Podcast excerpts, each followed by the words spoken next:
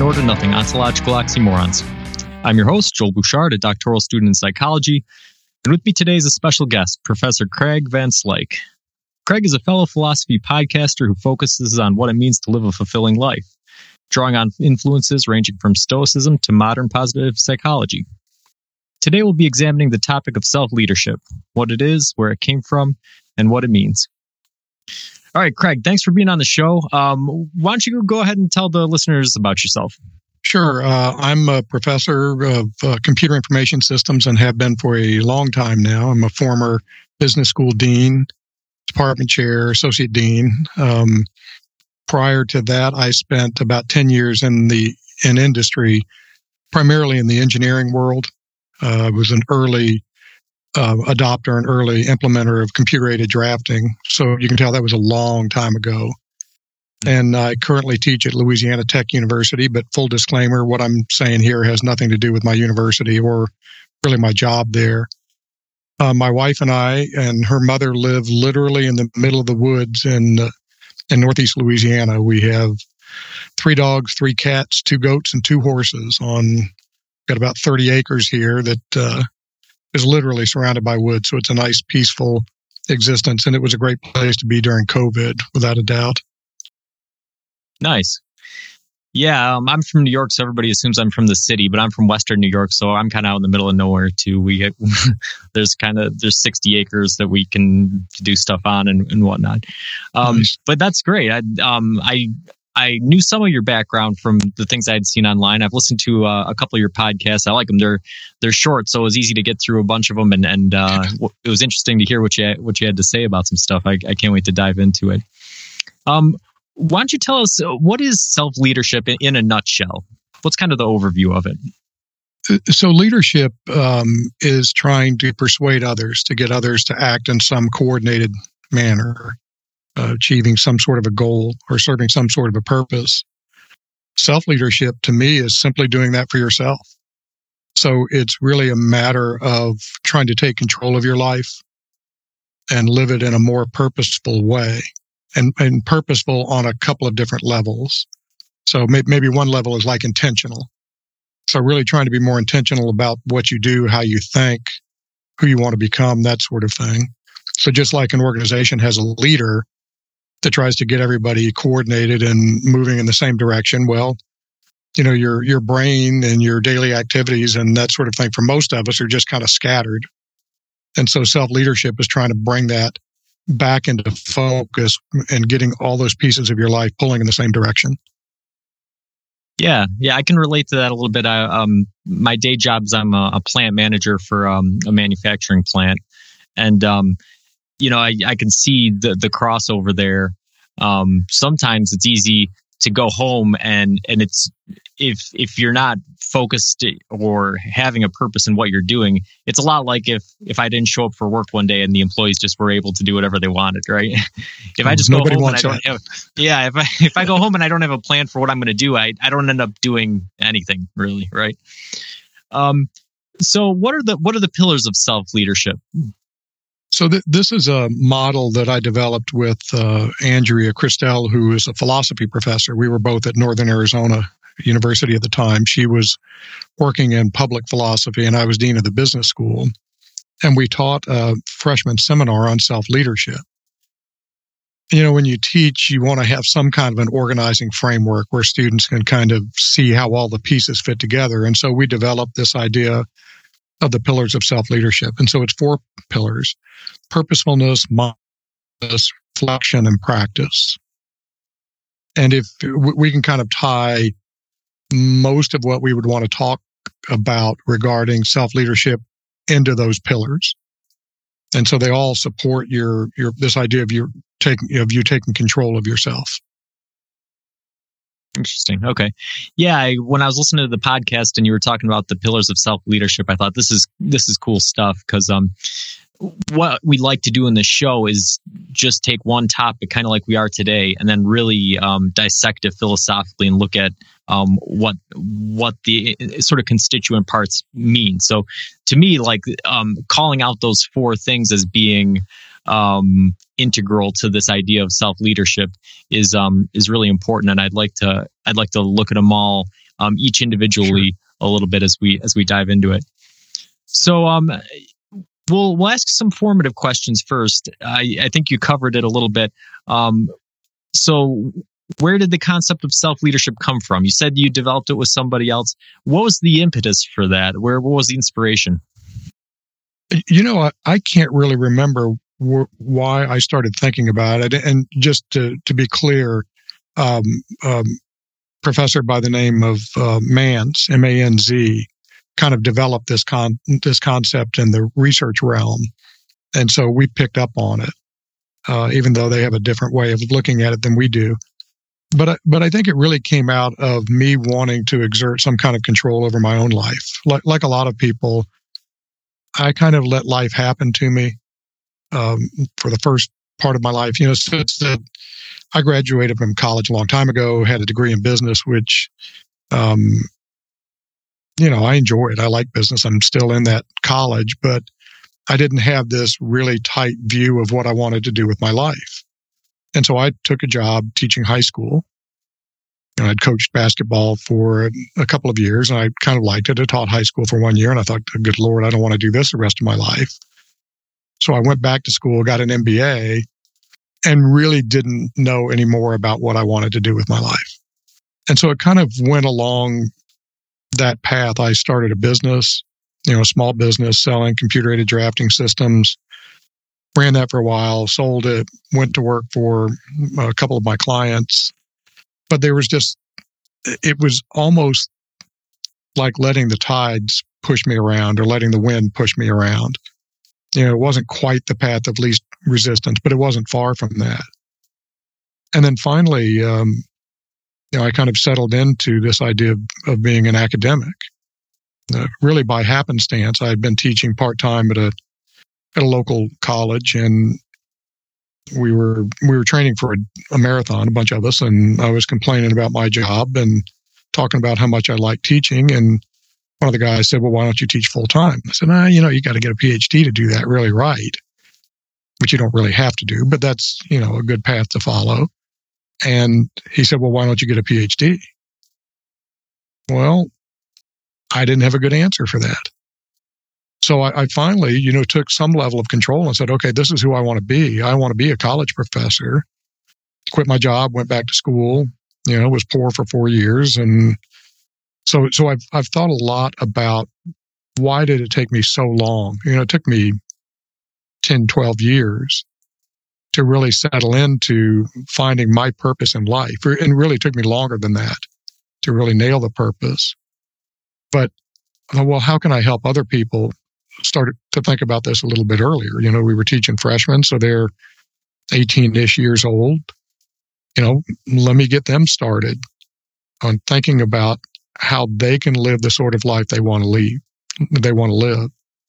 And, you know, we just kind of broke it down you know, you know how these sort of things go. You have all these topics and you're trying to organize them under different categories. But really what drove it all for me was purposefulness. That that's the most important one.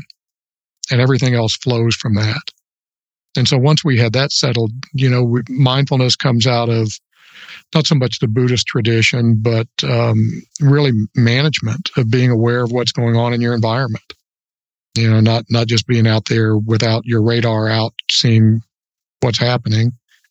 Reflection came out of my experience at St. Louis University, which is a Jesuit school, and they're huge on reflection, both as a personal practice as an, and as an educational practice. And then the idea of practice, Andrea contributed that. That's from Aristotle. You know, how, nice. how, do, how do you become something? Well, through practice. Right. sorry, that felt kind of long winded, but that's the no, story. that's fine. That's that's absolutely fine. Like we're uh, we're not too structured on here, so shows will go anywhere from you know 38 minutes to an hour and 15. So, um, however however long it takes to answer a question, we're just interested in getting uh, getting down to uh, the the essence of the answer more than how long or how short it takes.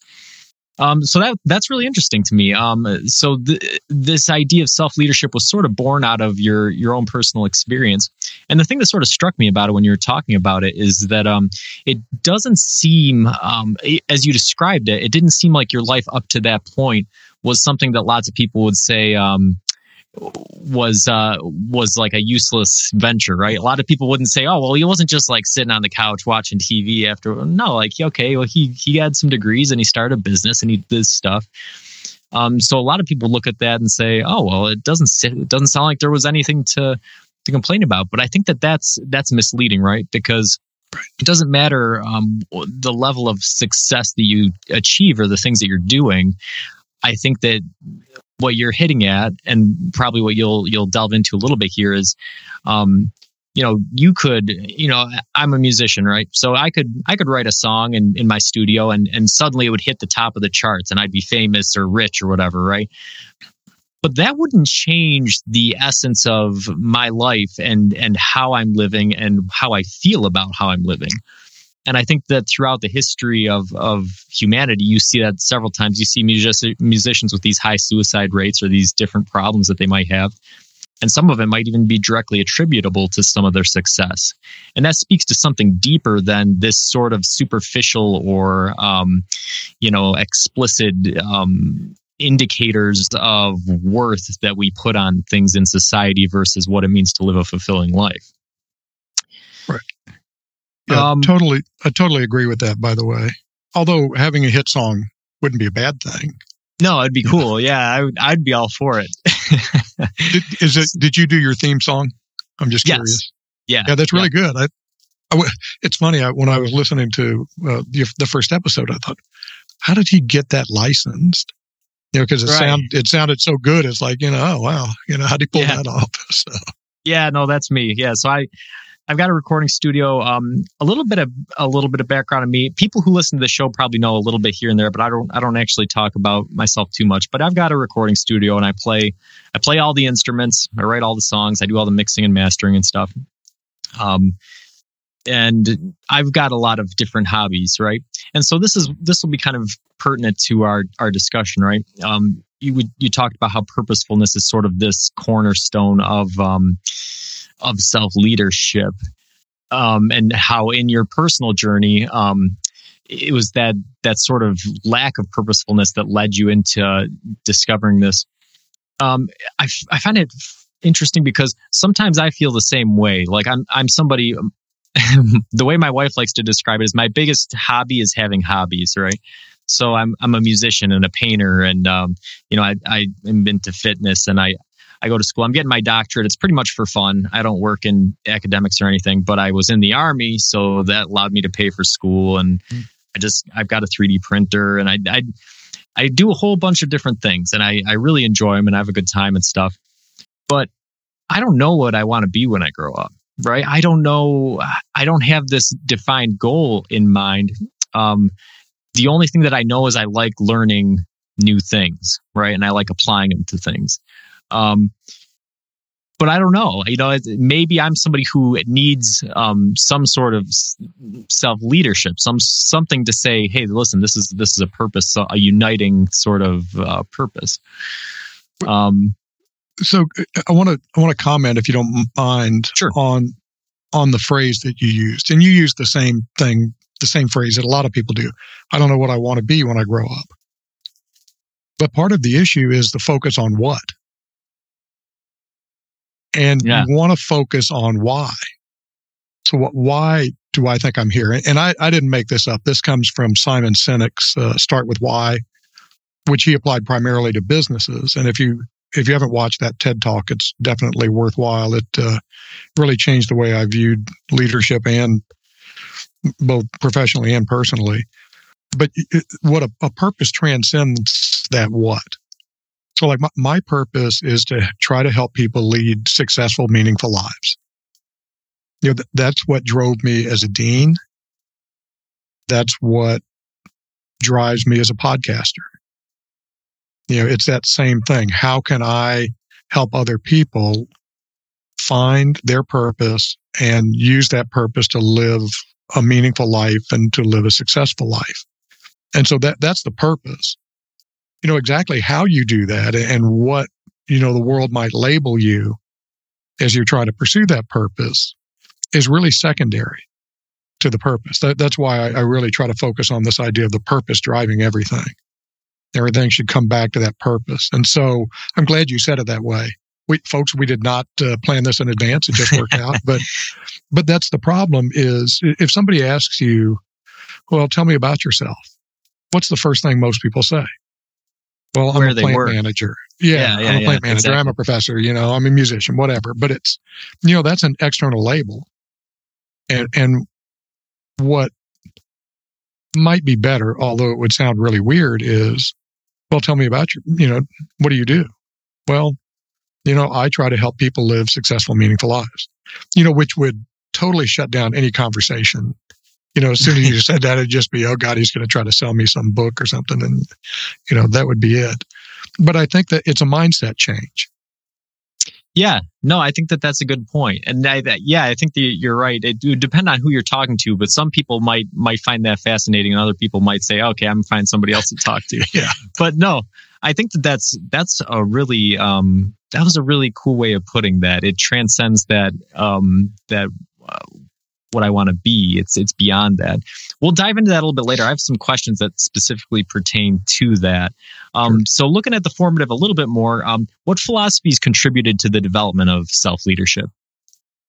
So I, I would say there are two and a half that kind of contributed. Uh, Aristotle, um, Andrea is a, an Aristotle scholar, and so she brought a lot of that to the table and helped me understand some of his teachings. Um, the Stoics, and maybe not in as direct a way as um, you might be thinking about, but there's an undercurrent of Stoicism in a lot of this um, particularly particularly the idea of what you can control and what you can't control.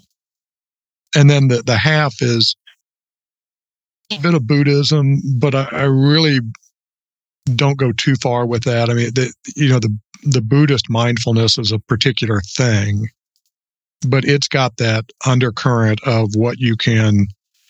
I mean, they wouldn't put it what you can control and what you can't, but you know what you can possess, which is basically nothing you know so it's still that same idea of you know what can you do well you can you know look at yourself as being not yourself but part of the universe and i, I i'm not a buddhist uh, in any way but that we drew on some aspects of buddhism with the mindfulness piece and then Okay. I, I guess i would you know the reflection is in a lot of different philosophies so i couldn't really tie that to any one Yeah, that's what I'm I'm kind of interested in. Is so um you mentioned the mindfulness sort of stems from um, Buddhist philosophy, and you mentioned reflection in um, regards to um your experience with like uh, the Jesuits. Um, are re- what separates reflection and mindfulness um it, specifically as it relates to this? so the the kind of mindfulness that that I'm talking about with self leadership is not the clear your mind kind of meditation, but it's this conscious awareness of the world around you, of others, of you know events, of sounds, of sights, whatever it is. And the, the more mindful or, or aware we can get, the more input we have for reflection. So if you have an encounter with somebody and you don't really pay attention to what they're saying, you don't pay attention to their reactions, you don't pay attention to the environment, what are you going to reflect on? Hmm. You know, there's not enough there to really give much substance to you reflecting on that encounter. But if you're mindful, if you're really aware, you're watching nonverbal cues, you're paying attention to, you know, to what's going on around you. You know, is it a quiet corner of a coffee shop? Is it a loud bar? you know where is it you know all of those things that are going on around you when you sit down and think about whether or not that encounter went well or not so well now the mindfulness has given you a lot of different things you know and i'm totally making stuff up here but you know maybe we should have gotten out of that loud environment because it was a really serious discussion and maybe we should have gone and found a park bench somewhere or you know, a, a corner of a coffee shop, like I said, or maybe it would have been better to have it in a more active environment. You know, it got too heavy too quickly. And so maybe that was a, a product of the environment, or maybe uh, the person was saying one thing, but the nonverbal communication or the tone of voice was communicating something else. And maybe you could have interpreted that a little bit more quickly. But if you aren't mindful of those different aspects of what's going on, you know, how much can you learn from the encounter? So really the, the short answer is the mindfulness provides, re- provides input into reflection. Gotcha.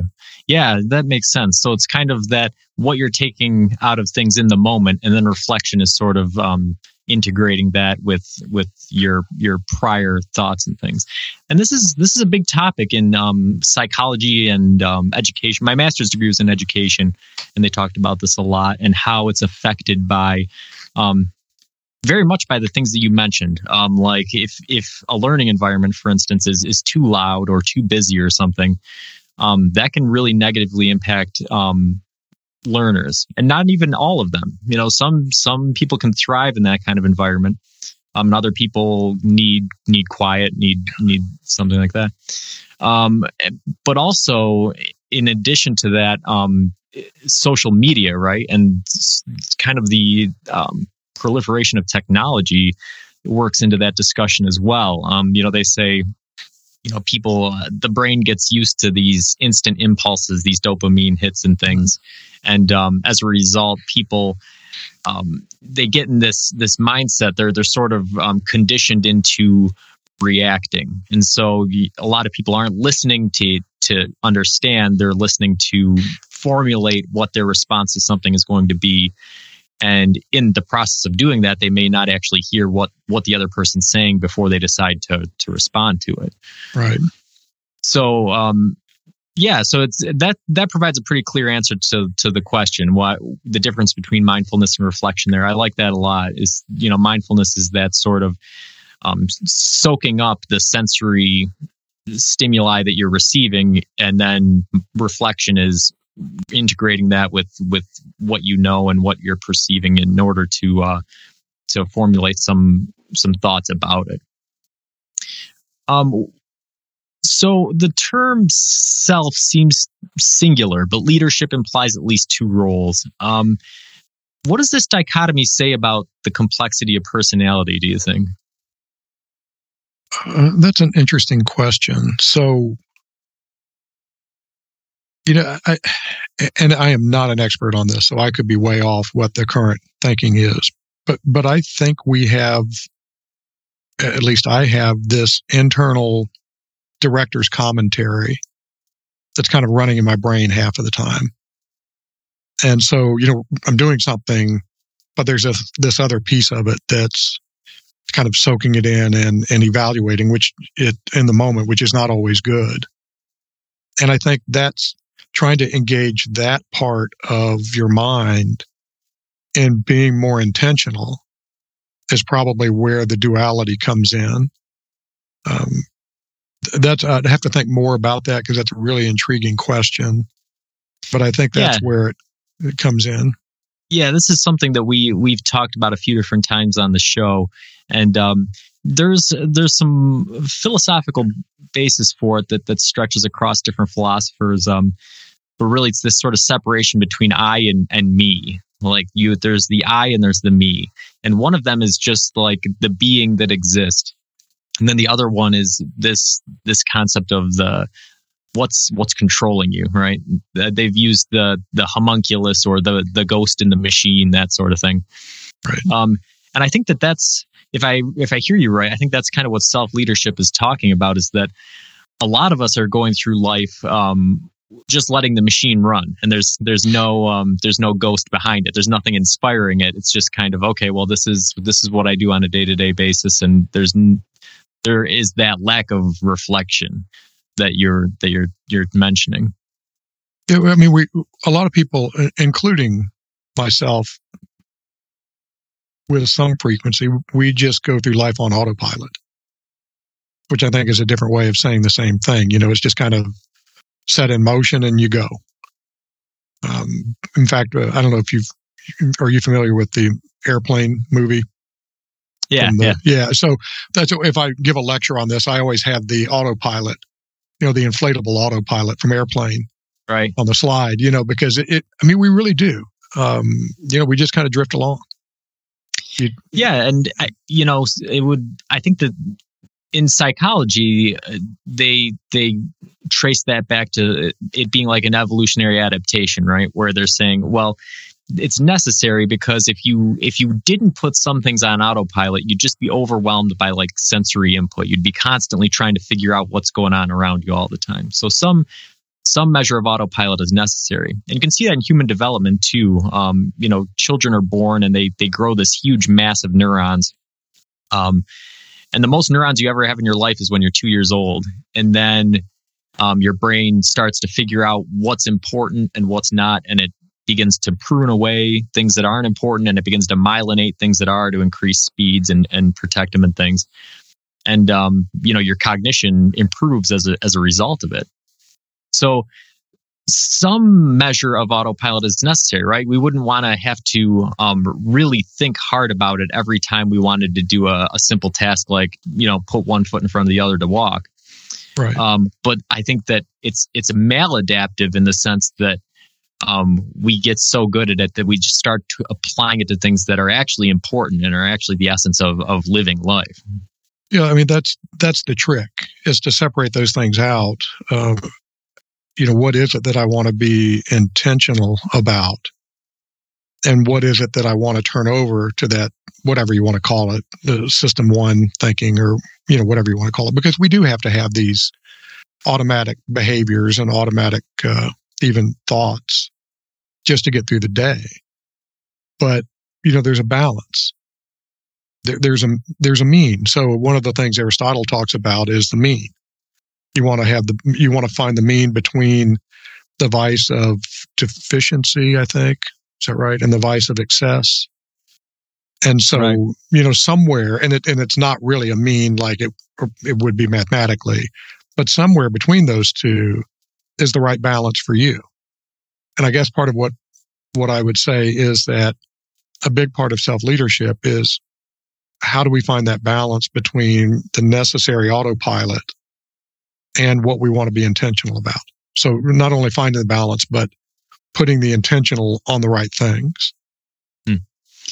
Yeah, I think that is important. The, and you know, I I've never I had never heard the term self leadership before. Um, before encountering you. But this same thing had, had occurred to me at, at at a one point in my life when I was, you know, finally becoming an adult and entering like the working world and stuff, and encountering, um, you know, the majority of people who are just saying things like, "Oh, well, I can't wait for the weekend," right? Like it's Monday, and they're saying, "Well, you know, this weekend, like."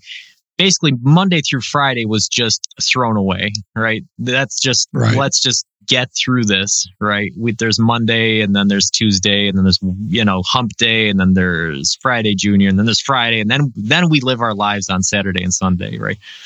And I remember thinking, man, this sounds miserable. Like that, this can't be right. Like, you know, there has to be some, and it, it's a mind sh- mindset shift, right? Is this idea of, well, why do I think this is bad? Why do I think work is bad?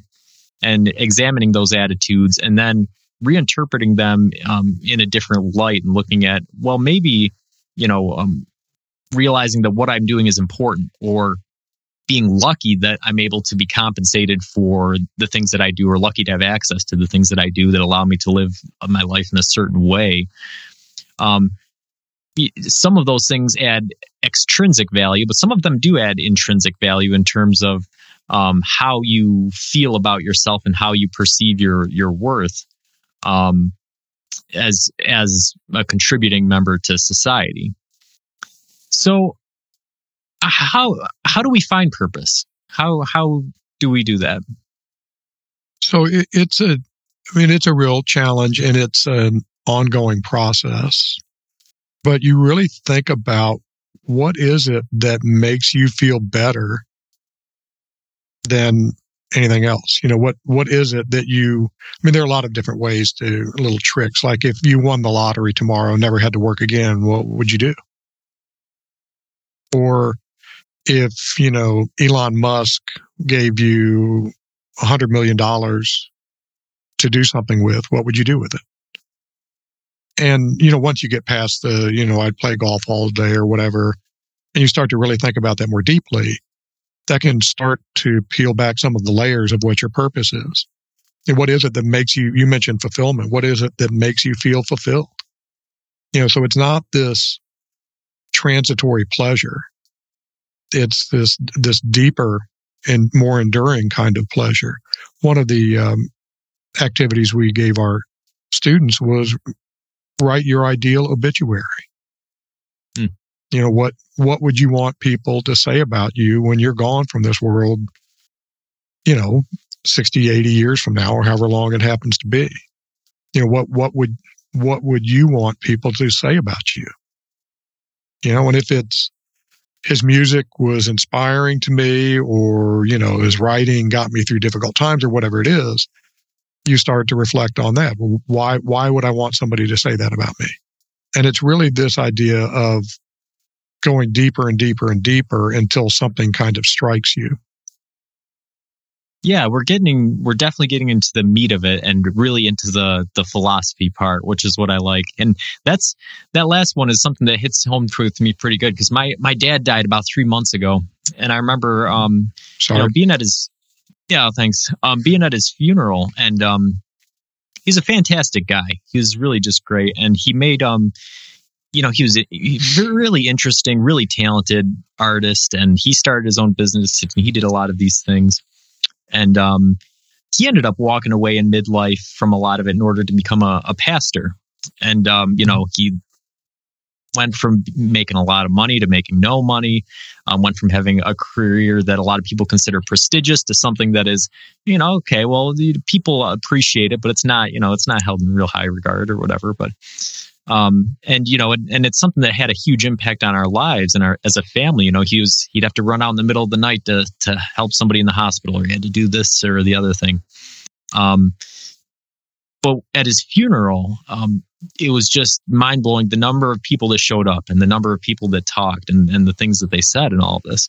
And it does make you think, you know, um, I've, I've been somebody who hasn't really thought about what other people think a lot of my life. You know, I've I've been doing a lot of the things that I've done just because I like doing them, and um, it does make you reflect on that question um, between is the reason I'm doing these things is it hedonistic, meaning am I just doing these things because I, I enjoy them as an activity, or is, is there a deeper meaning behind why I'm doing them, right? And um, that's where purpose gets real interesting, right? Because let's let's look at purpose um, from different philosophical paradigms, right? If you have um, a Christian worldview, right, like like my dad, um, then you have a preset um, notion of beliefs um, that might inform your your purpose. Whereas somebody who might be an atheist um, and thinks that everything is here randomly by chance or or whatever, they might have a they might draw purpose from a completely different inspiration. Do you think that there is um, a, an important role for those sort of um, foundational core beliefs on how you discover purpose? Do you think you can discover purpose outside of having those? Um maybe but I, I mean i wonder if if there are very many people that don't have any core beliefs. You know, even an atheist might believe in community. Um, right. You know, so uh, so there's probably some set of core beliefs that would be necessary because those beliefs are part of what drive your purpose. Um, you know, if if you're if you're a Christian, you know, you serve God and you serve Jesus in a certain way, and one of the ways that you know in the parables Jesus served others you know, tried to ease others' suffering and that sort of thing. And so maybe you draw some sort of a cue from that. Well, maybe my purpose needs to be other focused. You know, um, a Buddhist might say, well, my purpose is to help other people try to find enlightenment. And so, and, and I think the strongest, I, I'd have to think about this some more to make a definitive statement, but it seems to me the most powerful purposes involve some other or some set of others. You know, if it's Right. just internally focused, what we actually did an episode on this can a hermit flourish? You know, if you're out there by yourself and you never encounter another human being, can you really say that you lived a flourishing life? And, you know, the answer is not clear. We came down on the side of no, but, you know, we're just a, Andrea and I are just a couple of randos out there in the world. You know, we don't know everything, but um, I, I do think that those core beliefs that you have, whatever they are, are going to invariably fo- help you focus on what you see as a worthwhile purpose and how Yeah. that gives you your place in the world. Yeah, it's interesting because um, this is where, again, uh, and this is what I like doing in this show is taking people off the autopilot, right? Because Right. it this involves a very important interplay between ontological and metaphysical concepts, right? Ontological concepts are those things that um, sort of uh, encapsulate what it means to be human. But metaphysical concepts are, um, you know, things that relate to um, the outside world, right? And so your presuppositions or beliefs about those sorts of things um, definitely affect purpose. And so, like, let's say um, we did a we did a series of episodes on absurdism or uh, existentialism a little while back, and part of existentialism um, as a as a philosophy is saying um, essentially, you know, there's this. It, it, it's hard to um, it's hard to it, it's sort of anti almost anti-religious. It's like okay well if i if i'm listening to science right all right so i there's probably a big bang everything probably traces back to that. Uh, there might not be a need for a creator. Um, so maybe i'm just here by accident and then maybe i'm going to die and, and nothing's going to happen afterwards and everything that i'm doing here doesn't doesn't mean anything right? So if if that's if that's your mindset, right? If you have this existential dread, this sort of um that that kind of mindset, can you still find purpose if if you essentially are almost admitting that life has no meaning? Uh, you know, I, I'm pausing here because I want to filter my initial thought about that a little bit. You know, if if somebody truly believes that, then why would you even write it down? You know, why would you communicate that to somebody else? What's the point? So, you know, I wonder if anybody's truly all the way that way. But even if all there is is life here on Earth and it's all kind of random, you know, why not lean into it in a way that makes it a little bit better while you're here? Uh, You know, the other thing is, uh, this is going to sound kind of uh, flippant, I think, but also, what if you're wrong? Why not hedge your bets a little bit? Yeah, and these are important philosophical concepts too. So that's kind of Pascal's wager, right? Which is saying that like, okay, so if there is a God and you live a good life, you go to heaven. And if there is a God and you live a bad life, you go to hell. If there isn't a God and you live a good life, you lived a good life. But if there isn't a God and you lived a bad life, then you lived, you lived a bad life, right? So if you do the math, it makes sense to live a good life because either way, you did some good. And if there is a God, hey, you get to go to heaven, right? Yeah, But- but, but But if you guess wrong, then you you end up in trouble. Well, but if, Um, if there's if there's nothing out there, you know, if if the end is just the end, well, what have you lost? Yeah, and I think that this comes back to um, the the existential philosophers Sartre and um, Kierkegaard and and de Beauvoir and them. Um, uh, like you said, what if you if you really if you really believed this, right? Um, then it's sort of like you're saying. Well, if this is all there is, then why are you wasting your time doing things that you don't want to do anyways? Right. And like you said, if if that's your initial reaction, then maybe you jump to hedonism right away. Oh, okay, well, I'm going to do all of these things that just make me feel good. But eventually, you find out that those things might make you feel good physically, but at the end of the day, there's still something in you as a human. And whether or not you ascribe that to um, having a soul or just having a brain that's wired in such a way that it requires something deeper. It's it's still a fact that remains that you need something more than just the hedonistic part of it. And then you dive into this. So it does seem like even if you did have um, you know, regardless of what your um, prior beliefs are, your philosophy or religion or whatever, it does seem like there is a place for self leadership for pretty much anybody. Yeah, yeah, I think so. And you know, if this is all there is, then why not maximize your time here?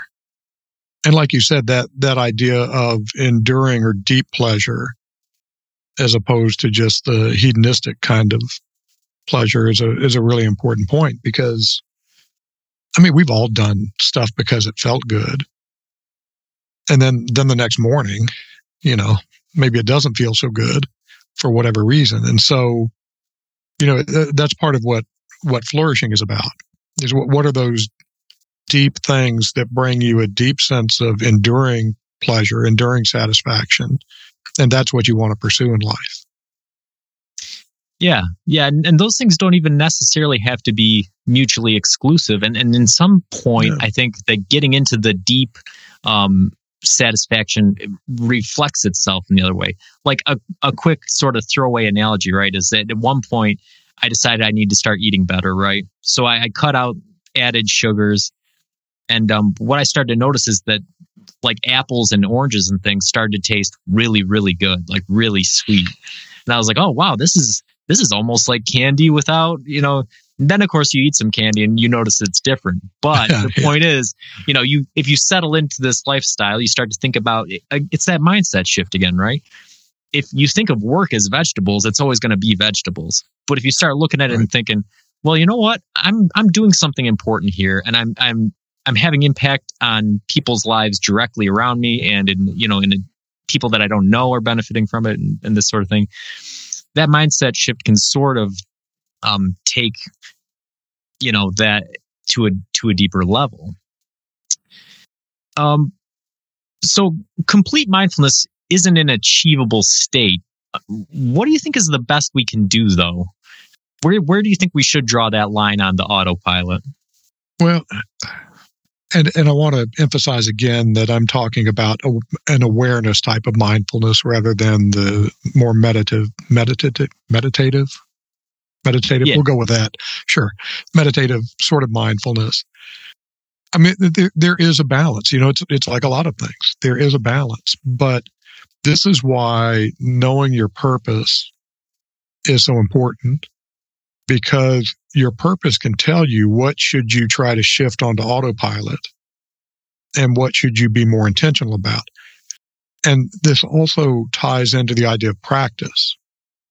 And so Aristotle in uh, the Nicomachean Ethics, and I'm not sure if I pronounce that right either, lays out this idea of, of first you ins- you receive instruction about what it means to live an excellent life. And then you have to consciously practice these things, whatever these things are.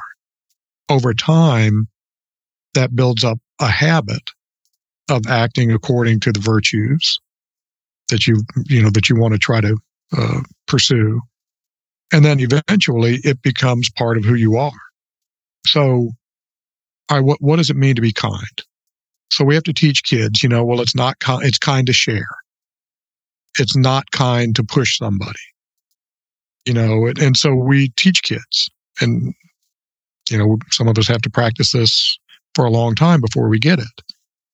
And then you develop this habit of kindness. So you, you know, if, if you've got a basket full of things at the grocery store and you see somebody behind you with one item, you do the kind thing and you say, why don't you go ahead of me? And after a while, you don't really think about it much. And so you build this habit of being kind. And then eventually you become a kind person. And so I'm glad you mentioned that that autopilot mode is necessary because it can also be very useful in self leadership. I mean, it's like uh, a lot of management gurus say, you know, automate these repetitive tasks and then you can focus on other things. Well, you can do that for your life. You can say, okay, I want to be a kind person, or I want to be a thoughtful person, or I want to be a calm person.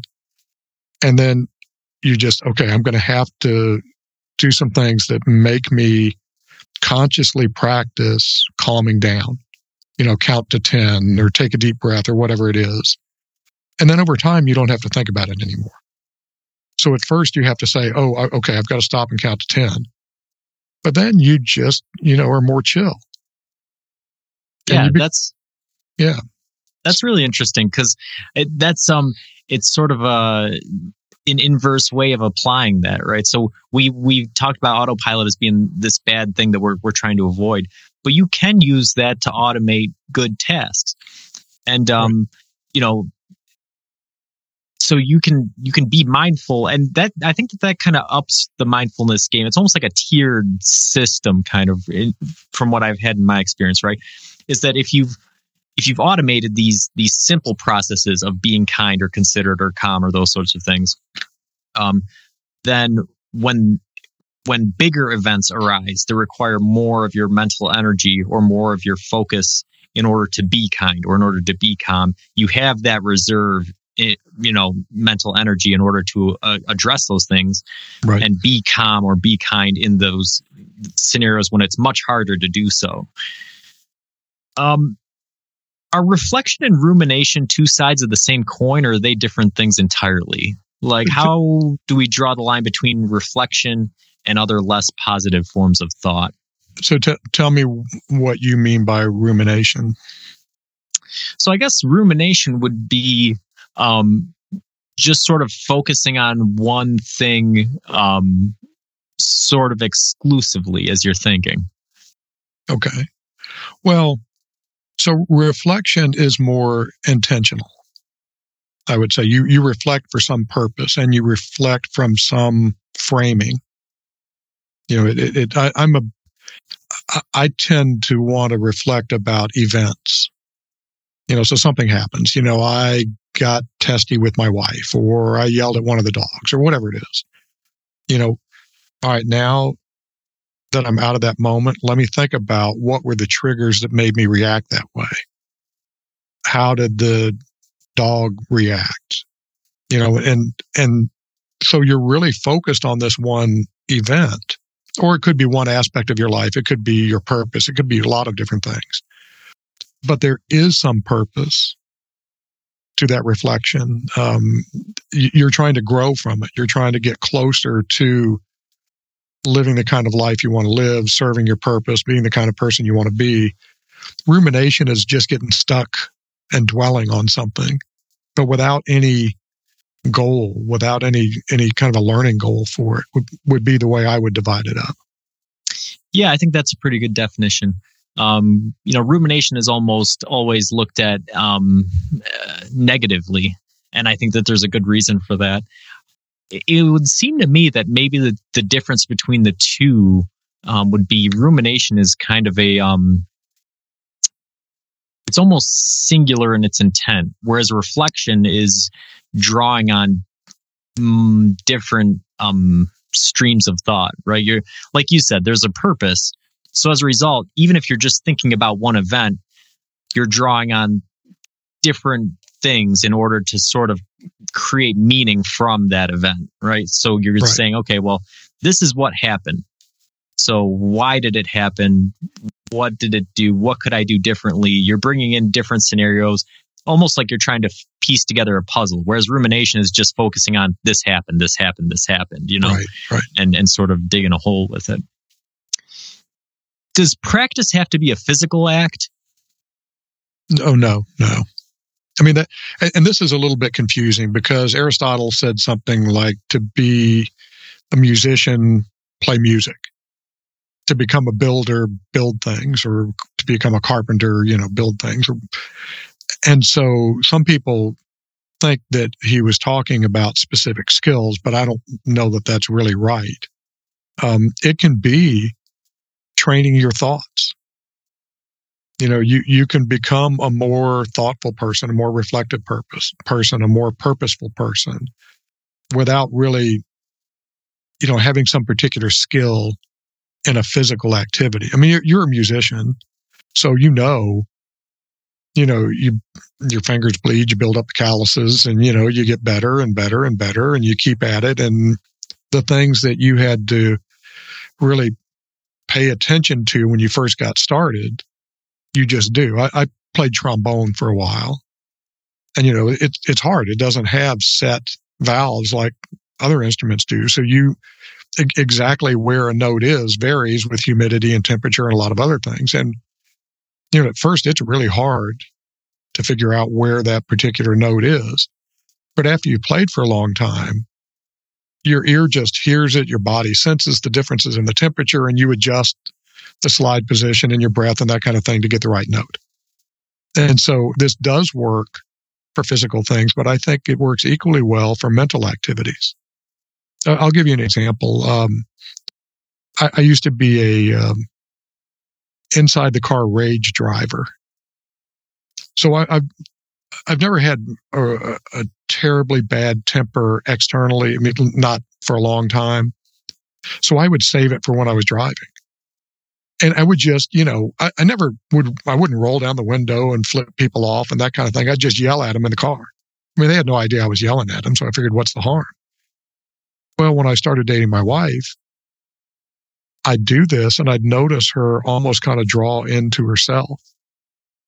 And it turns out her father had a terrible temper. And so anytime he got set off, bad things are going to happen.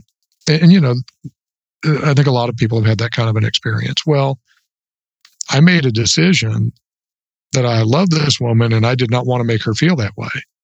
So over time, I had to consciously stop. Okay, somebody cuts me off in traffic. Instead of yelling and screaming, I'm just going to, you know, ignore it. And over time, this became a habit to the point at which uh, this was kind of funny. I was down, I grew up in Orlando and I was down visiting my family and was going out with a couple of friends that I'd known since I'd known the husband since seventh grade and the wife since 10th grade. And the wife looked at me and she said, When did you become a calm driver? And, and I just, I hadn't thought anything about anything that was going on in the road making me angry. I just had become a calmer driver. And so yeah. I, I, you know, it was this same thing. You know, I paid attention, noticed the, the effect that my actions were having on another person that I cared about, reflected on how to rein that in, practice, practice, practice, habit, then became a calm driver.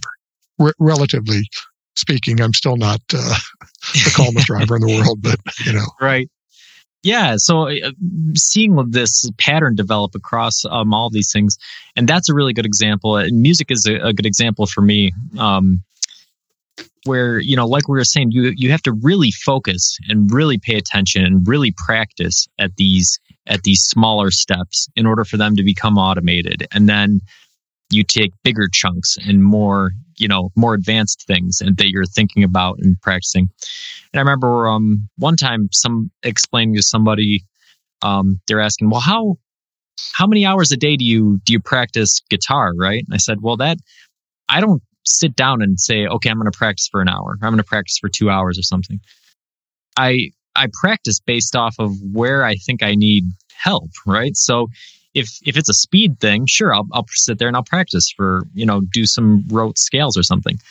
But there's also been times where I I didn't pick up the guitar for a month because I knew that I had fallen into autopilot and these sort of rote routines and I needed to break out of it. So instead I went and I you know I read music theory and I looked at some of these different things and I consciously avoided picking up the guitar because if I knew if I did, my fingers would just go to doing the same thing that they had always done. Right. So to me, that's still practice, right? I didn't touch the guitar, but I was still practicing guitar because I was developing different thoughts about music, different thoughts about how to approach the instrument. And then when I did pick it up, I, I was learning something new and doing something different with it. Um, so yeah, practice is that it, it's an interesting topic to me because, um, like I said, I, I, if somebody, if you were to ask me, right, what do you do, right, and like we talked about at the beginning of the episode, um, my answer would probably be learn That's that's what I that's what I do. And so I, I got my master's degree um, in in education, learning about how to learn, and now I'm moving mm-hmm. um, into psychology to actually try to understand the physical processes that happen in the brain and um, and how people apply them. Um, so this idea of practice to me is is it's it's kind of like you said. I learning um, is something that it used to take me a long time to to to figure things out. I'd, I'd read and I'd reread and I'd do these things. Um, and now it's gotten to the point where I've I've been focusing on learning so long and I've been practicing learning so long that a lot of new things um, come come easier than they used to. Um, mm-hmm. when I first took math in, in college, um, I, I, had a really hard time with it and it freaked me out. And for years, I told myself I was bad at math, right? And then um, I started my doctorate and said, "Well, you got to take advanced statistics or you can't be a doctor." And I said, "Oh, okay. Well, I'm going to take that class first just to figure out if this is for me or not, right?" And um, I was scared and leading up to it. And then the first day of class, I said, "Listen, I'm not going to tell myself that I'm bad at math. You know, it's a logical, rational thing. Like if I take it at the beginning and I make sure that I understand a step before I move on to the next step, I, I can do this, right? I got an A in my math class. So, you know, so that's, that's kind of that, that, um, that idea of practice and this sort of, like you said, the, the self-directed, um, concept of it. Well, that's also reflection. I mean, you were right. engaging in critical self reflection and not critical as in criticizing, but critical as uh, evaluative. You know, so what, what about my own thoughts are getting in the way here? And now I'm going to consciously push those aside. But you had to reflect to figure out what it was that you needed to practice in order to be a person that's good at stats. Right. Exactly. All right, we're coming up on the end of our, our hour. What what should we talk about that we haven't talked about already? What would you like to touch on? So uh, I, I want to touch just briefly on the idea of uh, self compassion. So one of the dangers in self leadership is that you're a crappy boss. Mm. I mean, we've all worked for that tyrant, you know, who just demanded everything, was hypercritical, and you could never do anything right and you don't want to be that kind of boss for yourself. And yeah. you, know, one of the one of the problems with reflection is you can get into your own head and only focus on the things that have gone wrong and not give yourself enough credit for the mere fact that you're thinking about this. You know, if mm-hmm. something happens and it didn't go well, if you sit down and try to analyze why that was, you already have put yourself in some pretty rarefied air by being willing to do that and having the awareness of the benefits of doing something like that. So, you know, you can't say, my God, I'm an idiot because I didn't pick up on this cue or I'm, I'm so, I'm so lazy. I didn't do this thing that I should have done. You just have to say, okay, if I had done this other thing or if I'd reacted differently, maybe it would have had a different outcome. And so next time, I want to know what cues made me react the way I did. And so you examine it a little bit more and you know, well, it was this thing that set me off or it was this thing that set me off. And now I'm going to be aware of those. But it's this, this evaluation, almost like your, your, uh, um, benevolent teacher. You know, if a teacher every time you make a mistake in math, wraps your knuckles with a ruler, you're going to be terrified of math. If the teacher says, well, no, stop, see, you know, you have to do this and then let's do this. And here's where you went wrong. Try it again. Okay, that's better. Now let's move on to the next thing. If you're that kind of a benevolent teacher or a benevolent leader to yourself, you'll be much more effective. So you don't want to work for a bad boss. So don't be a bad boss for yourself. Yeah, no, that's really important. That's something that I I struggle with a lot. Um, you know, because I'll take something. It, it, it, just happened to me recently. Actually, I'm trying to put together um, an album. It's celebrating the the 10th anniversary of the first song that I released. So what I'm doing is I'm I'm remixing and mastering a song from every year in the past 10 years um, on an album. and it's something it, it, it should be fun, right? It, I, I've been doing it. I've been having a good time. Well, I ran into some, uh, you know, I, I made a mixing mistake that that set me back some, and then my recording program crashed and and ruined a song and stuff. And I just got so upset. And, uh, oh, it was uh, infuriating because I'm trying to reach this deadline and stuff. And um, eventually I just had to reevaluate, listen, sit down and say, look, this is something that is, is supposed to be fun, you know? And why are you setting a deadline? You know, okay, I've got, I, it doesn't have to come out the same day that my first song ever came out. You know, I, if I get it out sometime this year, then that's good enough. You know, like when the, I don't have to impose this artificial deadline on me. All right, the computer crashed. That, that's what they do um, I should be lucky and happy that the data is still there and I can still start from scratch and, and, and build it back up rather than having to re-record everything and, and do all this stuff.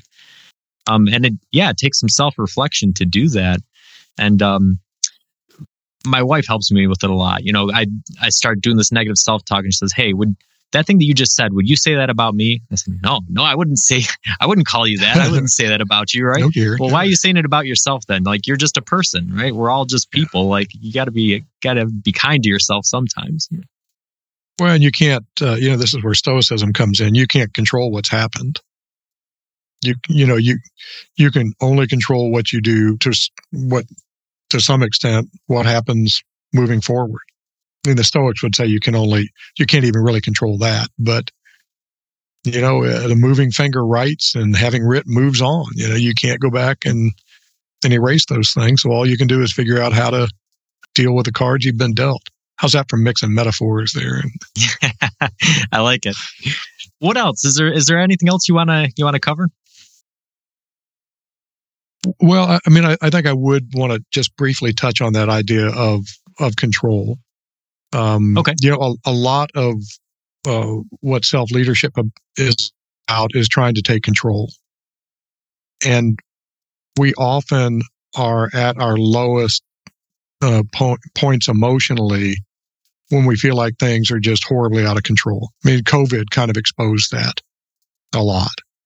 Um, I just went through. We've one of our goats got really sick really quickly. Never been sick a day in its life was, you know, long story. It was at the vet for a while, came back, got was a little bit better, got bad again, and I was afraid he was going to die. And we we don't have a we got rid of our horse trailer because we never used it, so we didn't have a trailer, and the vet couldn't come get the goat. So I'm trying to, you know, find people that might have a trailer and going crazy. And I took one of the dogs for a walk, and on the way back, I thought, screw this. I'm tired of not having any control over this. And so we put the goat in the back of my wife's little Ford Escape and she got in the back seat and held it and I drove to the vet's office. But it was like this this anxiety just broke because I didn't focus on all the things I couldn't do. I tried to focus on okay, what can I do? What can I do right now that's going to possibly help? And that was put the goat in the SUV and drive to the vet's office. And so you know, we often think about all the things that we can't do or all the bad things that have happened to us. And we really have to get rid of that, ha- having this regret and anxiety over things that have happened in the past and try to look at what's right in front of us.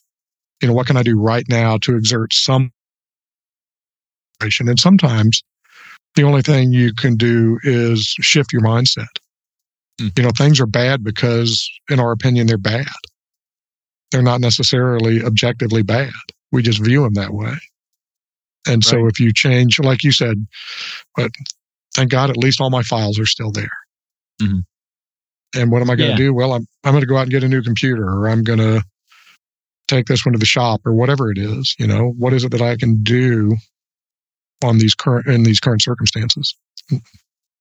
Yeah, I I've um, was reading the Meditations of Marcus Aurelius a little while back, and it's it's along that same line. It's kind of like what you were saying, the integrating this the Stoicism with um, that that proactive mindset, right? Okay, well, what's done is done. You can't change it, so why are you gonna spend all of your mental energy wishing that you could? Like, you might not be able to solve the the big problem. You might not be able to to to you know take it in one chunk but there is always something you can do in any situation that is is proactive. And stoics stoics would say that your mindset is that one thing right? Right. If there's nothing Right. else you can do what you can do is say you know what? I'm not going to let this affect me in, the, in that kind of way. That's right so these have both been good nuggets. I, I ran out of questions, but I, I am definitely interested in hearing anything else that you want to you want to talk about regarding the topic. You have anything else? Well, I think we've well, I think we've covered it pretty thoroughly. Uh, the, the the other thing I would want to say is remember that finding your purpose can be a lifelong task. You know, it, it can be constantly refined. So don't don't feel like you're not making progress if you don't nail it right away. Um, Because it really is the, the best thing and the worst thing about um, uh, finding your purpose is that it's it never ends. Yeah. You know, it, it's No. just always out there. Yeah, I love that. We talk about that on the show sometimes. Um, we say, you know, there's people have two kinds of mindsets. You know, they either want answers or they want questions, right? And um, the pe- the kind of people who listen to our shows like the they want the questions, right? I love I love asking a question and then not finding an answer, but finding six more questions based off of it. You know, and um, that that's what's refreshing to me uh, to hear you say that is that it would be sort of depressing, right? If I if I was to say, "Oh, hey, I'm I'm 33 years old and I found my purpose in life," and, you and know, I'm okay, done. well, and I'm done. yeah, you know, sure, like uh, you know, you could you could definitely go the rest of your life um, attempting to fulfill that, but something about it being a static thing takes away from it. It, it, it it's good to know that it's a dynamic thing, right? You you're going to change. We've t- we talked about the ship of Theseus on the show, right? Um, are you one person throughout your life, or are you different people every time you experience something different? Um, and regardless of what what the thoughts are on that, everybody agrees that you change throughout your life. Um, Right. And so your purpose and and you know what things are important to you and how you how you define those things, it might not shift monumentally from one thing to another. If it does, you probably didn't find the purpose the first time, but it's likely to mold and shape and and and grow over time as as you learn more about it and as it as you practice it and be, reflect on it and you know do these sorts of things but Yeah, it's a it's a lifelong thing, which is what's good about it. Yeah. All right hey craig I, it was great having you on the show um i hope we can get together again sometime and maybe discuss some other topics Yeah, I'd love um, to. Thanks for having me on. I appreciate it. Yeah. Until next time keep pondering